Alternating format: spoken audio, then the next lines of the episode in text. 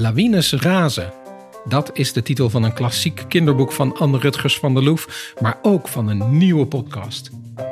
Mijn naam is Edward van de Vendel en in deze nieuwe podcast, Lawines razen, herlees ik klassieke kinderboeken met auteurs van nu. Wat vinden Gideon Samson en Annette Schaap van het raarste boek van Guus Kuijer? Of om welk boek moesten Lydia Rood en Jacques Vriends allebei huilen?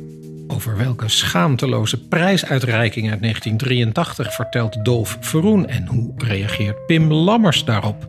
Je hoort het allemaal in een podcast vol met schrijvers en herleesplezier. Zoek daarom Lawines razen op in je favoriete podcast-app en abonneer je even. Dan mis je geen enkele aflevering. Tot snel!